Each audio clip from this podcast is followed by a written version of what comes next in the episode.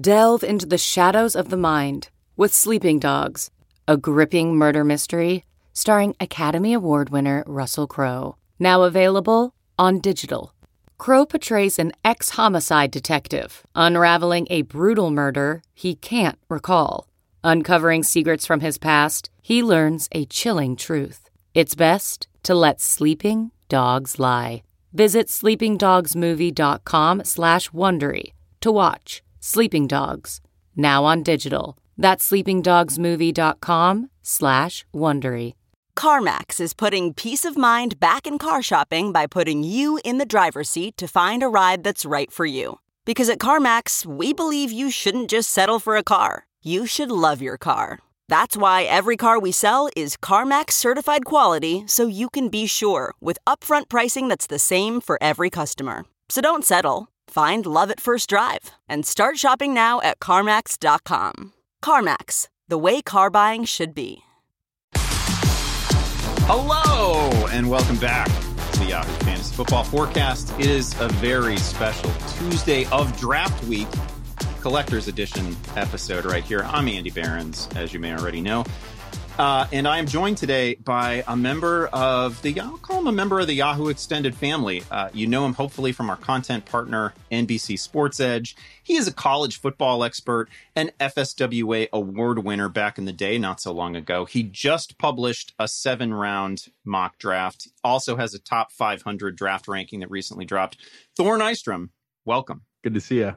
Hey, it's it's great to have you. Obviously, this is uh, well timed. No accident that Thor is with us this week. Uh, obviously, because we got a draft coming up. Uh, hopefully, you guys have already learned plenty about the top prospects from Liz Loza and Eric Edholm's rookie snapshot series on this here podcast. If you have not, if you've missed any of those episodes, go check them out.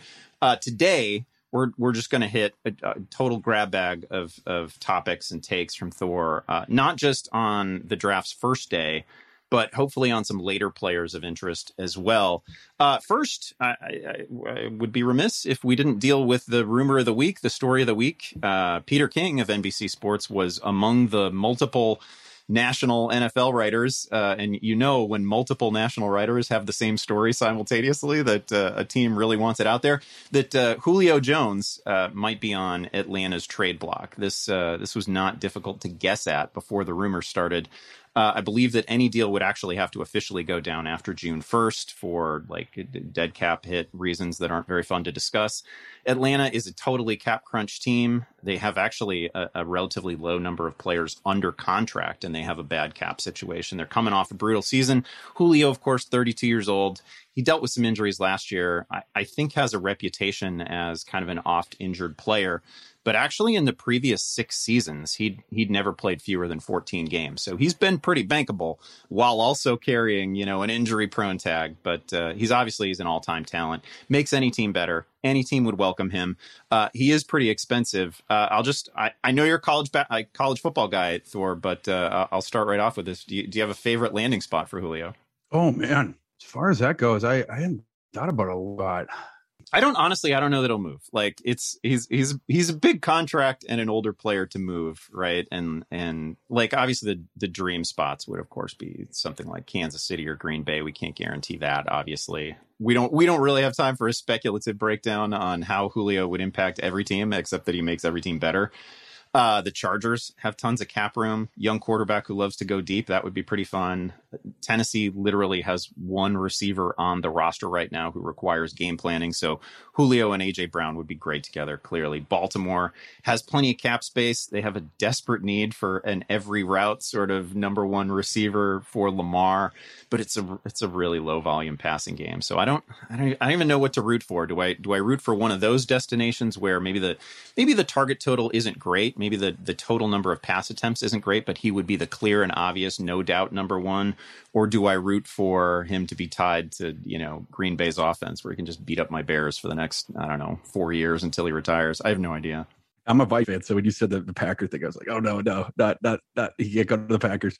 Yeah, it's it's it's hard, but I, I like I'm I'm just going to be on pins and needles basically until June, uh, waiting to find out if he lands with uh, with Aaron Rodgers because I re- I really don't need to see that. I don't need any more torment than I've already received from the from the Packers over time. It's also one of those things that teams can't plan their draft around Julio being available because I don't again I don't think he gets dealt until until we until we get deeper into the summer, uh, if at all. So anyway, that's out there. Uh, you're all encouraged to daydream about your favorite Julio landing spots. Uh, ain't nothing happening on that front anytime soon. Certainly not this week. Fun fact: uh, Julio Jones actually averaged 102 receiving yards per game uh, over six seasons from 2014 to 2019. Like I was, I was digging through all these crazy Julio numbers, and he's just—I mean, he's on the shortest possible list of the greatest receivers of all time. And it's a little weird that he might be on the trade block, but uh, I also get it.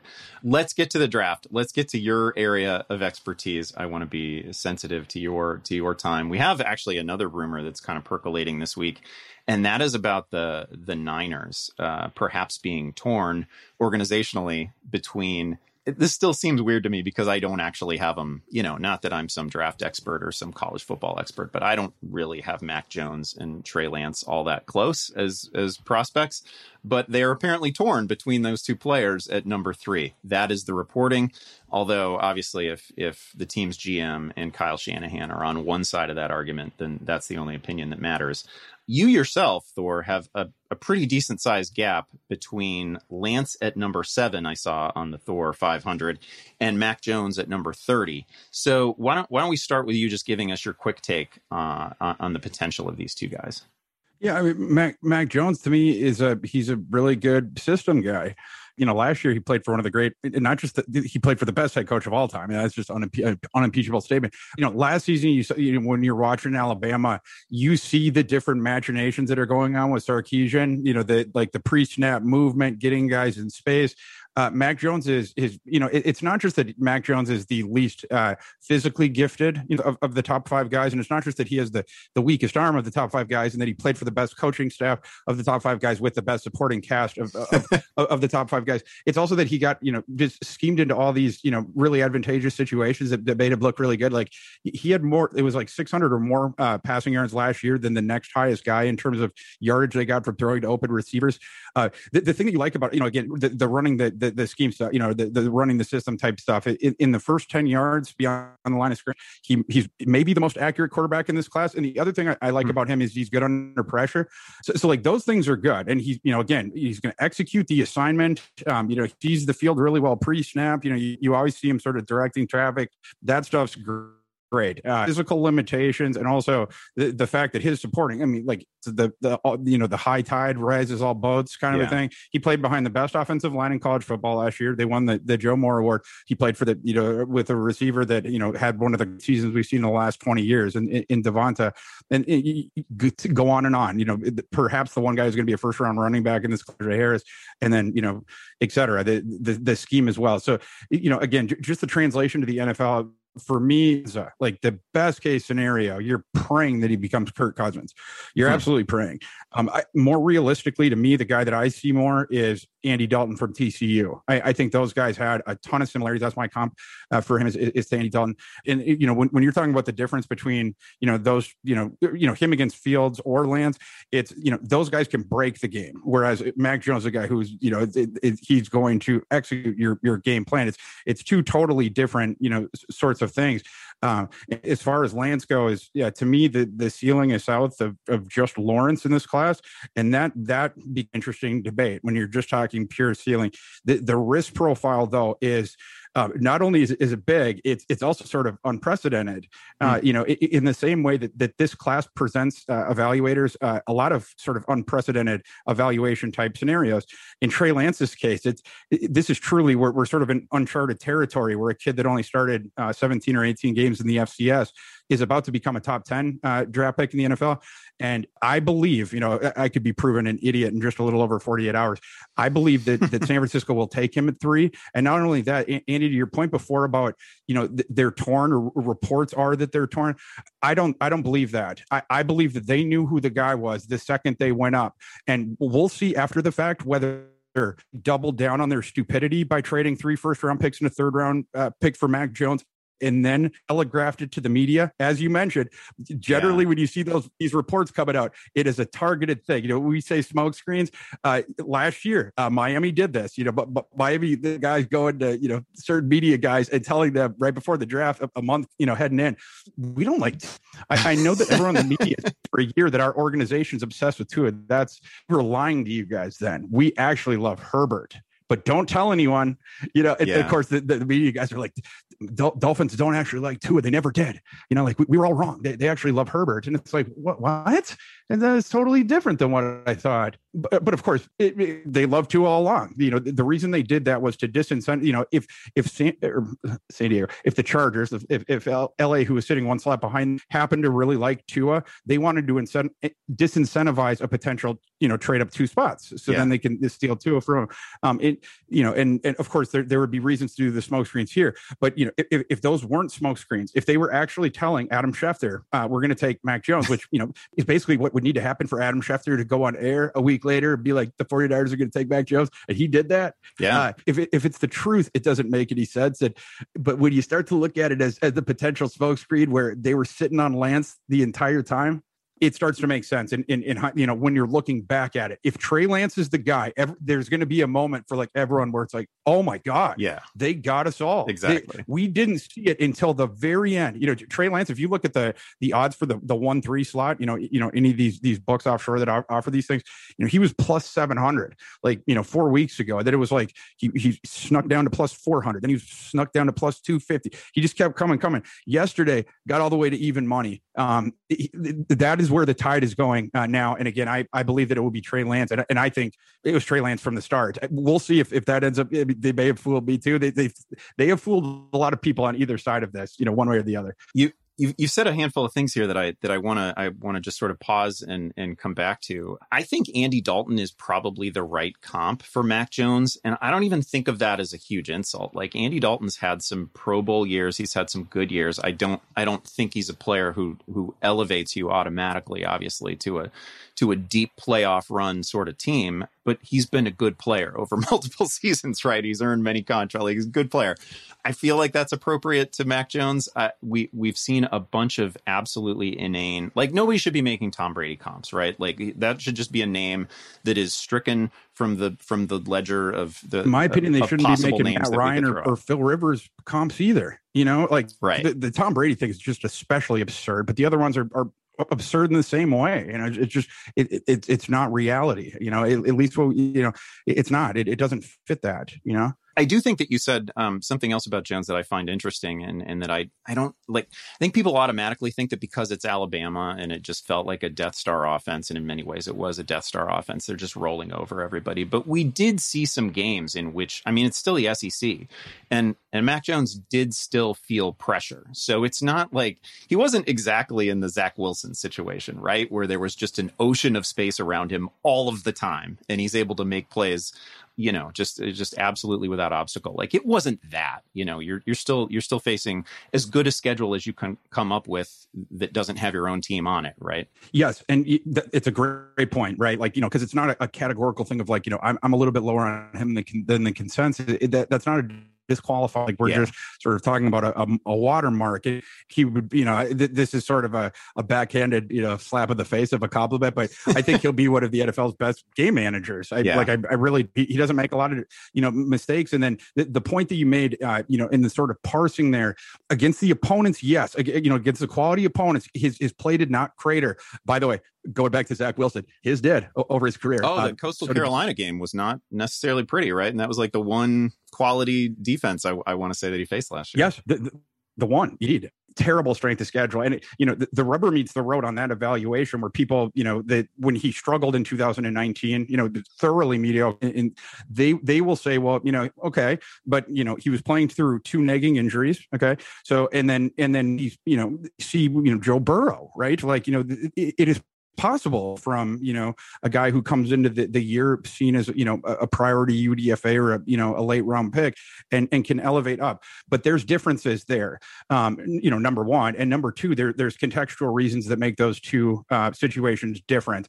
Uh, Joe Burrow in his season dominated a procession of really yeah, good teams right. starting you know from the start. Like I think they opened with Texas, um, and then from there, uh, especially at the end of the season where it, it, it was it was, it was like this four game, which should have been a gob, but uh, LSU turned the gauntlet. They were the gauntlet for the gauntlet. They, they were just like you know putting teams in body bags. Like no one could, you know, it became this un, you know un, unstoppable, you know, sort of a thing.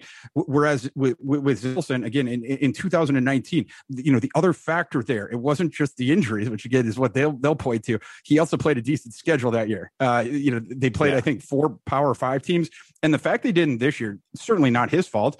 In sort of an ironic way, he's one of the very few uh, prospects that was helped by COVID because that caused BYU to their schedule essentially got trashed. The, you know, they're an independent school, and all the Power Five schools that were on there, they didn't play the out of conference games, and so those were all gone. And not only gone, there wasn't a possibility to you know to pick up someone else as, as far as a rescheduling thing. And so you know, to BYU's credit, they did you know, they attempted to put together a full schedule and they they got dang near there. I mean, including Coastal Carolina. They scheduled that game on like 48 hours notice. Uh, but outside of Coastal Carolina, um, playing equality opponents. Like, you know, the, the, the next best defense they faced was San Diego State. And then after that, you're talking about teams that are like 65 or worse. And and by the way, most of them 100th or worse. Uh, and so, you know, he, the, the situation he, he had last year where you're playing behind, um, by any measure, a top 10 uh, offensive line in the FBS you, you, mentioned all the all the time he had. Yeah. The way that he played too, it should have invited pressure. Um, but the the fact they didn't face any teams that had any defensive talent, and the fact that he was played behind this awesome offensive line, which you, what you invariably hear from people is like, "Oh, Wilson played with less talent, you know, than, than these other guys." And it's like, well maybe, but the discrepancy between his supporting cast and the opponents he was playing was by far the most. It, it was even more than than Trey Lance. You know, eh, it, you know, it, eh, especially in, in 2020, Brady Christensen last year had the highest graded PFF season for an offensive lineman ever. He broke Penei Sewell's record from the year before. And and by the way, not just Brady Christensen, they're going to have three other kids from that that offensive line that are going to be playing the NFL next year.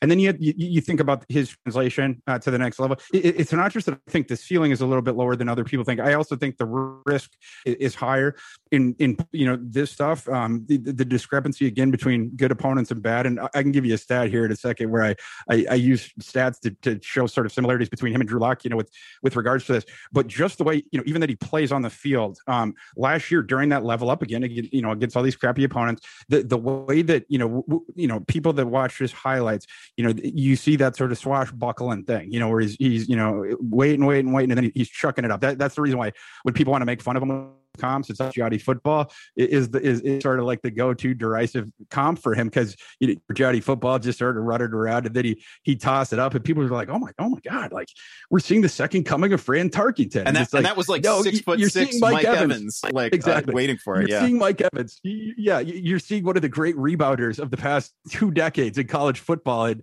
you know Johnny football just happened to be like a punter of a quarterback that was just you know it's like, hey Mike, it's going to be another punt return up into the sky. You know, you, you 500 or with your friends, you know, like Mike Evans would have won all those games. It, it's funny when people want to make a case for Zach Wilson, the comp that they throw out there for, I, I think because of, you know, some of these same reasons is, uh, is Patrick Mahomes, right? Which is also a ridiculous comp. It's not a fair comp. Um, cause he just doesn't have the same sort of fundamentals that apply to everybody else, right? You know who and else got comp people... to Pat Mahomes? Drew Lock. Yeah, yeah, I know. Well, I was going to say, and you've thrown out Drew Lock and Johnny Manziel, which I think are probably not two names that Jets fans want to hear. I want to switch now to uh, to the running back position. Um, one one of the things, by the way, that I really liked about the the sort of differences between your top 500 and your seven round mock was that you know you were pretty realistic in terms of what's been rumored about guys so far likely landing spots for certain players. Like it doesn't your mock doesn't necessarily sync up with the top 500 right? It's not like what thor would do for absolutely every team. There was a little bit of you know what what we think the teams themselves are actually going to do. Um and, and i i find this running back class i don't know at the top seems pretty good. I don't think it's an all time running back class. You can talk to us about that. You've got exactly one guy, one running back inside your top 32 in this class. And it's not one of the players that we commonly see mocked uh, as the first back off the board, right? It's it's not Harris. It's not Etienne. Um, so talk to us a little bit about Javonte Williams. Yeah. So Javonte Williams has been my, my RB1 since you know, I started putting the, the rankings out, you know, February, I think was the, fir- the first running back one. But back then, like you mentioned, it was, it was for sure that, you know, it was like seen as like the two guys were so far ahead of everyone else. There was mm-hmm. a, a, teardrop.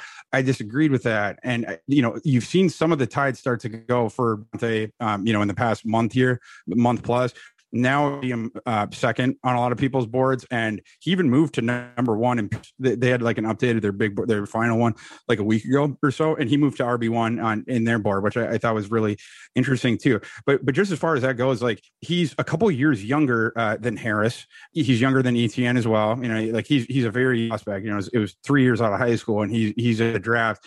Um, Najee, is, you know, people might remember this. Could have, some people would argue should have been in, in, in the last draft, but he actually ended up making yeah, he, he, did. He picked up another, you know, a championship ring as well. Uh, but, but, you know, just like the comparison between him and and, and Najee, because they they share more similarities. Very difficult to tackle. Um, you know, Najee, it, it's sort of in a, a different way. Ante is more the berserker kind of a thing, where it's he has a natural power um more like he's got more juice in that frame than than he ought but where he really really gets scary it's like uh he, he, who who's the guy in x-men where like he would like the the bad dude when he got to the end of the thing he put his head down he had like the helmet the juggernaut? just charge in yeah, Juggernaut. Exactly. that's how that's how that dude runs. It's like he's already got the power thing, but when when the more momentum he picks up, it's like he's getting plugged into a thermonuclear reactor. And it, you know, when he starts to go downhill, it gets scary. You know, and then defensive backs have to try him in space. When he's going downhill, it, it becomes a boulder situation. Uh, and if you want to really get set to this, it, it is short about a time. Check out the the tape against Miami this year. Uh, I watched that game live, and it was unlike any rushing performance I'd ever seen. Michael Carter dominated him that day. I mean, they, they both embarrassed him, but J- Javonte in particular, the way he did it, it was it was like that juggernaut. He was just throwing people off him. It's like, dude, get out of my way. You know, like I, I got somewhere to be. And, and just absolutely absolutely ridiculous. Williams shattered PFF's record this past season for most broken tackles uh, per you know attempt, you know, g- going back historically, and then you know of course he he finished with by far the most you know in in, in college this season. So, so you have that. Um, and, and by the way, you know just as far as can, the, the rushing we, goes, we pause on that for just a second because it, it is the first stat that I, I think you commonly see around uh, around Javonte is how many tackles he broke, um, and it's really impressive. It's it's also eh, like the ACC is a great conference. It's not you know, you're, you're going to see Duke, you're going to see Syracuse. Like there's some opponents on the schedule that I don't even know what to do with, right? Like if you break 10 tackles against the 2020 version of Syracuse or Duke, how much should I care about that? And, and it's it's the conundrum that we have with like looking at Trey Lance, looking at Zach Wilson, looking at all these guys when there's a quality of competition issue. Like part of me wants to say, okay, but that's that's you know 10 times, 12 times that that somebody actually got close enough to tackle you and they didn't do it because they're Duke defensive backs, but they're sure as hell going to do it in the NFL, right? So, like, what should I do with that stat? How much should I care about that stat when I, I, I know there's a quality of competition issue? Like um you know any question that, that delves with you know numbers or analytics or, or, stuff like that it's all about the context surrounding it, right? So like we've seen these guys come you know the past couple classes the guys that this evokes for me um uh, is devin singletary uh you know, di- different kind of player for sure but he his season coming out of fau he he led the nation and in broken tackle. And then the next year zach, zach moss, moss. was that's his stat um, yeah Exactly. Uh, David Montgomery had quite a bit at, at, at, Iowa State as well. You know, there's certain, yes, you're right. I mean, like, you know, if, if Devin Singletary had had the, you know, athletic, you know, upper tier athleticism could run away from people, he, he certainly would have had less. You know, he, he's more of the, you know, try to catch the kit, the chicken in the coop sort of scenario about, you know, with the evasiveness, whereas, you know, Javonte is, is a little bit different. But, um, you, you know, in, in, those situations, yes, you have to consider the, the, the context, you know, that the stat came in. And, you know, you have to do the same with, with Javonte for you know what I will say is uh, Najee Harris ran behind the best offensive line in, in, college football last year. They they won the Joe Moore Award. Um, he's you know playing with a you know super good quarterback, obviously, and you know the the outside guys that they had and say, but you know we, have already talked about those guys. And Etienne, of course, he got his his college career lined up very neatly with football Jesus. Wow. He got yeah. to play next to football Jesus for three years. Yeah, and a, a, really good offensive line too. By, by the way, if you if you look into Etienne splits uh, of his, he he averaged two yards or more uh, running behind Jackson Carman, who's going to be a, a, third round interior guy, uh, than he did running to the other side of, of the line, which, oh, which I think is good. interesting. Yeah, in, in, talking about him, yeah. But like uh, Javonte, uh, you know, by by extension, he he did have a good quarterback. Sam Howell's a very good quarterback. And in fact, he he could be QB one next year in what's going to be a bad quarterback class. Um, so they did have that, but their offensive line was bad. The other thing was his special sauce w- was it, it became reading in the approach, reading the cutback lane better and, and knowing that precise second to stick the foot in the dirt and go, the more often he gets beyond the line of scrimmage, obviously the, the scarier he, he gets because that's where he can throw 100 miles an hour. Where you're going to need a couple guys. When he gets to second level, you need at least two guys to, to, to get those that are, guy I down. felt like those are also situations in which sometimes he would, he would, you know, again, not that I'm the guy that you want breaking down all the, the, the film on college players, but I felt pretty often when he got ahead of steam, um, even when he was being tackled, he was he was gaining four or five yards while going down. like, like his balance was really impressive too. Yes, because there there's the broken tackle guys. He also has this thing of like um you know every single th- like you know one of the moves he does is like he'll reposition going down, put his hand on the dirt, yeah. you know that sort of a th- and then put the ball. You don't think of it in the moment, right? But like when you watch his, you know, when all the plays are lined up, and it's like every single play, in addition to all this stuff, he's stealing a yard, he's stealing two yards. You know, he'll pirouette a different day, you know, way when he's when he's going down. So his momentum will be such, you know, to, again, st- stealing yards. It's it's a really good point, man. Like uh, he very rarely loses his balance, but when he knows he's going down in the exact same way, he will do whatever he can to even put the ball one yard above where it would otherwise be. Yeah, and those are often obviously those are often they become first downs, they become touchdowns. Like he, I feel like he had three or four touchdowns that were a product of basically that, where a lot of guys go down at the one, they go down at the two. So it's a penny state, penny earn kind yeah. of football. You know, you steal the inches where you can. You know, the Al Pacino the soliloquy at any given Sunday. you know, we got to fight for those inches. You know, like Javonte is a guy that he, you're gonna look at that guy for that inch for you. Like that, that's the Javonte. You know what I mean? I want to, I want to ask you about tight ends as well, but I'm not going to let you talk about the good one. Um, like, like I feel, I feel like, yeah, you know, no, everybody yeah. said everything that needs to be said about Kyle Pitts, right? Kyle he's, Pitts. No, I mean, he's he's great. He's the clear number one. He's not just the consensus number one. He's like, you know, you look back historically, and he he's receiving some pre-draft grades that not very many tight ends receive. So he's clearly the number one guy. Fantasy managers know all about him. Is there anybody beyond him that fantasy managers should get excited about either short term or long term? Yeah, so um, not so much Tommy Tremble. You know, like he's going to get drafted well above where he should be in fantasy um, because he's crazy blocker. You know, he'll take care of mm-hmm. anyone. But as far as a fantasy thing, not as much. Um, he, he, wasn't used as the receiving tight end there in either of his, his seasons.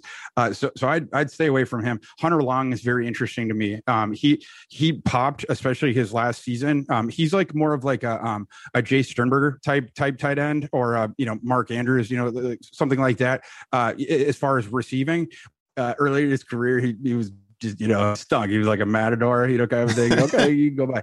It, it, at the very least, um, you saw progression in that area of his game because earlier in his his career, he was miscast. He, he was playing for Steve Addazio, a guy who you know it's all heavy sets, but it's to run the ball. You know, Asian guy that they you know they had at the time, um, and so you know that's what he came up in, and it did help him to sort of flesh his game out to to the point that he actually might be able to handle inline assignments, you know, in in the NFL. But where his his special sauce really is, it's it's catching that ball in the intermediate area. And he, he's got the, you know, we talked about Javonte, some, of those like things that really stick out. W- one cool thing about uh, Hunter that, uh, you know, I, I, sort of picked up on this past season when they switched offensive schemes and they also got this kid named Phil Jurkovec uh, from Notre Dame, you know, legitimate, you know, quarterback that they had not had before. And so, you know, he was, you know, not, not only was he given the opportunities to go, you know, out on, on routes in the intermediate area, but, you know, catch the ball. The, the thing I love about him is catching the ball uh, full steam, doesn't, you know, keep running, you know, then from, you know, receiver to to to runner afterwards is, something that that sort of reminds me of, of Sternberger and his hmm. one year jumping up. So, so that'd be another guy. Brevin Brevin Jordan is a guy I would caution people against. Uh, I know that fantasy people, you know, th- that's a name that was has been ballyhooed for a bit. Uh, he was the number one tight end, you know, in his class coming out of Las Vegas. Uh, he is he is athletic and, and, stuff like. I don't think he's as, as athletic as, as, as people think. Uh, but the, the issue for him, it's it, he, there's a lot of similarities with Irv Smith there. I, I, think he might be a slightly receiver and a and a slightly worse blocker for Smith. But you know, the other similarities. Fantasy people, there, by the way, and, and, love Irv Smith love Irv I, I, I, don't get it. I, I live in Minneapolis. I, I, don't understand. But with Brevin Jordan, you'll notice uh, his his catch rate goes down the further he goes away from the line of scrimmage, and the more often he is crowded at the catch point. I receivers like that scare me. You know the Kadarius Toneys and stuff like that. Uh, for a tight end that is not a good blocker uh, and is probably assuredly not going to be able to handle inline uh, at, at the NFL level, that is really concerning because he he has to just. It's it's not against a tight It's his receiving ability against your best you know third receiver. He has right. to justify t- taking that guy off the field. That concerns me. His his special sauce in Miami was catching the ball short, and then he, he's a really good runner after the catch. I don't know if he's ever going to be the the move tight end guy that is hurting defenses by catching the ball you know 15 yards downfield. You know, I just I didn't see that much in in college, so that's what concerns me about him. Okay, so Hunter Long, remember the name, BC kid. Um, that's that's good information there. Uh, I I want to ask you as well. I mean, I like when whenever I'm hosting a podcast and and we're we're talking about prospects, almost almost without regard to the sport, the Big Ten is is going to come up. Um, people generally know this, uh, so I want to get your takes on a Michigan receiver. Nico Collins and an Ohio State back, Trey Sermon. Uh, Sermon also spent some time at Oklahoma. Collins, to me, is is maybe unusually interesting within the context of this draft class, which happens to not have a ton of height at, at the wide receiver position among the top prospects, right? Like the top prospects are full of these like um, 5'11 and under guys who are probably going to be really good slot receivers, but there's not a lot of dudes who look like Collins, you know, six four. He's just, he's just, there's Marshall out of LSU. And I, off the top of my head, I can't name anybody else who has that kind of size. So what do you think about these two? and uh, just to your initial point, I, I, agree with that. You know, this this this receiver class, there are some similarities to last year's, uh, but you know, I, I think last year's same at the top sort of it was a three-headed hmm, monster and, yeah. and qualitatively you know uh, so, so, this one actually is, better you know just at, at, the very very top but I, you know i agree with the take of like it, it, it thins out a little bit as, as you go down and also the, the specifically to the point of uh, you know guys that you could legitimately uh, project to potentially play x you know play a boundary receiver yeah. later on you, you have a lot of the slot guys whether they're athletic guys who haven't you know you know flashed yet for whatever reason or whether guys that had 2.5 RAS scores, but like you know, ripped it up at you know South Dakota State, you know, or whatever. Shout out to Cade Johnson. Uh, but but but anyway, you know, whether it's that thing, uh, Nico, your point's well taken. Uh, it, you know, it, it's a it's a long, rangy outside receiver who is also muscled up, yeah, uh, and he plays with that muscle too. And you you saw the uh, n- not only the ability to get downfield in college, but make plays uh, down there. However, you know, the, the the the criticism of him is like, oh, you know, Nico would disappear, right? You know, we didn't get to see him in, in 2020 2020. And, you know, before then, you'd see these flash plays, but like, where would he go for two quarters? and my response would be like, Did you happen to catch the guy throwing him the ball? Shea Patterson, yeah. who had one of the most embarrassing combine throwing things. I mean, like it wasn't surprising at all. He's just spraying the ball, you know, 10 yards over people's heads or, you know, throwing a word burger. Uh, that's what Nico Collins, that's what he played with that his entire college career. That, that's who was, you know, throwing him the ball. And so, yes, he did disappear, uh, but there was very few balls that hit him right on the hands. Uh, so, you know, when you're thinking about the, the ceiling thing, that what he offers you, you know, from the physical package perspective, and then, you know, just sort of extrapolating from some of these, these flash plays that we have seen. Um, and then, you know, again, I, I give him, I rank him higher than, than some other folks. I, I, I bake in, uh, I don't know if you want to say credit or I, um, you know, you know, try to consider that context of who was throwing him the ball before when sort of addressing the thing of, you know, the drop off of stats or the drop off of, of, of impacts, you know, in, in certain games, because that is true. Uh, but again, like, you know, it, in his two year sample of playing, it was, it was with Shea Patterson, who's one of the most accuracy averse, you know, quarterbacks coming out of the Power Five here the past couple years. He also he wouldn't catch a ton of passes, and he'd still finish with like seven touchdowns. Like everything, eh, you know, eh, everything was like a twenty yard play, and and like about one out of every five catches seemed to end in the in the end zone. But again, like to your point, there just weren't a lot of catches there. For sure. Yeah. And, you know, I think you were hinting at this, but, you know, the, the, the, idea of like, you know, this class, there's a lot of um, profiles that we haven't seen before, you know, for various, you know, we, we mentioned it before with Lance. This is a different case, but, it, you know, it's similar in that, you know, you, you saw the high flashes, um, but then, you know, even when he's playing, there's some times when he disappeared and then you didn't see him his last season. Right. And so it would have been really yeah. nice if, you know, especially if Michigan had a quarterback. I, and I thought they were good for what gave it with Joe Milton, but they did have a good quarterback last year either. So it's probably decent that, you know, Nico's probably okay that he opted out. But w- when you're thinking about the, you know, because in this class you have to do a lot of projection because you know you have less of the least valuable resource when you're evaluating these kids as far as the next level during this job application process that is the pre-draft process, which is their final season of tape. Uh, so you have to do more projecting in general. And I think like you know this is you know a good example of that. But he he has the things that you want to see when when you are projecting that forward. He has the context to explain you know the disappearance act in, in, in some games. Right. And he also has the high level flash. But by the way, also he proved the concept of his athleticism. He already looks like he's already like the first receiver you'd send off the, the bus or you know however you say that. Uh, but then he he proved that he was you know the, the stud athlete and you know that that we saw. So you know that stuff has been put to bed as far as ceiling and not just ceiling. Again, your, your point's well taken. So I want to repeat it. Uh, you know later on where this thing really thins out, it's with those boundary guys, right? Like even Bateman, like after him, it's like oh man, we're we're starting to drop off. I, f- I feel like after Bateman, like the next three or four guys project as as probably slot receiver. Like there's a lot of little guys in there. Yes, for sure. Yes, that, that's right. And so I think in the middle rounds, what what will be available is slot guys that can come in immediately, you know, and and, and perhaps make an impact, you know, long term.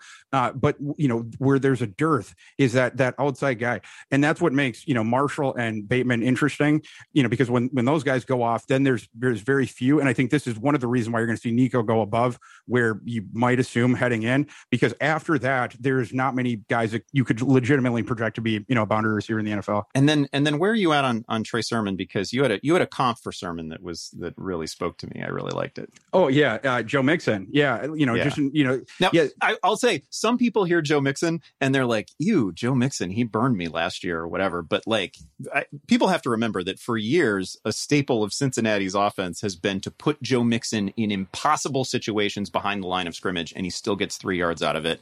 He's like a miracle worker on some gains that, uh, like on paper, don't even look that impressive. Oh, that yes, for, for sure. You know that and uh, the well-rounded skill set, in addition to being the guy that you know can create, you know, on, on his own with the, the, broken tackles. Well, one of the comps that that Sermon got earlier in the process was Marshawn Lynch. Uh, his, you know, the manifestation mm. of that sort of thing. It doesn't quite get to the beast mode thing. Like his is more of a he's, you know, Sermon's is like a refined kind of a thing. Uh, but the broken tackles are there. Uh, the versatility, you know, receiving, um, you know, and stuff like that, making plays, you know, in, in space with the ball afterwards. Uh, he's got all that stuff. Um, he can pass block as well. We've seen it with him over a course of a couple of years. Uh, you know, at the end of the season, it, it really, you know, sort of, you know, uh, coalesced and everything. But we'd seen those flashes at Oklahoma, you know, g- going back and you know, early in when he'd been on the field, and that was his first, you know, chance, you know, the latter part of his career to really, you know, be able to, you know, for a couple games carry the load and um, just absolutely dominated, you know, uh, Northwestern and Clemson. Yeah, um, had like a million yards against Clemson and a billion against Northwestern, over over 300 yards against Northwestern, which was actually a pretty good defensive team within the context of the Big Ten. So, uh, how how close is Sermon to like the the big three running backs for you? There's a little bit of a drop for me after Etienne uh, to him, but it's, yeah. it's probably not as big as people would assume. I actually have Etienne a bit lower, uh, you know, than some other folks, and then I I have Sermon a, a bit higher, but I would agree that there is a drop. Um, but you know, for me, it's like Etienne's like a you know mid second round guy, and, and Sermon's more of like a late uh, second round type guy. All right, folks. Uh, huge thanks, by the way, to Thor for joining us today. He's a wealth of knowledge. You've heard it. Um, just absolutely terrific getting a chance to to talk to you here. Thank you for joining us. Little programming note: uh, Liz, Matt, and Dalton will be taping late on Thursday night after round one, probably uh, after a few beverages, I would guess. Uh, so look for that pod early Friday morning. Scott Pianowski and I will be in your ears late Sunday night, early Monday morning, recapping rounds two through seven. You can follow Thor on Twitter. He's at Thor KU. You must check out his Thor 500 on NBC and the seven round mock. Uh, if you're looking for college talk, follow the Yahoo Sports College podcast with Dan Wetzel, Pete Thamel, and Pat Forde from SI. Also, check out Post It Up with Chris Haynes. His guest this week was Dr. J. It's ridiculous, an idol of mine um, growing up because I'm an ancient person. Anyway, check that out. Uh, check us out on Twitter at Yahoo Fantasy. I'm at Andy Behrens. He, one last time, is at Thor KU. We are produced by at Brett Rader. That is it. We are out.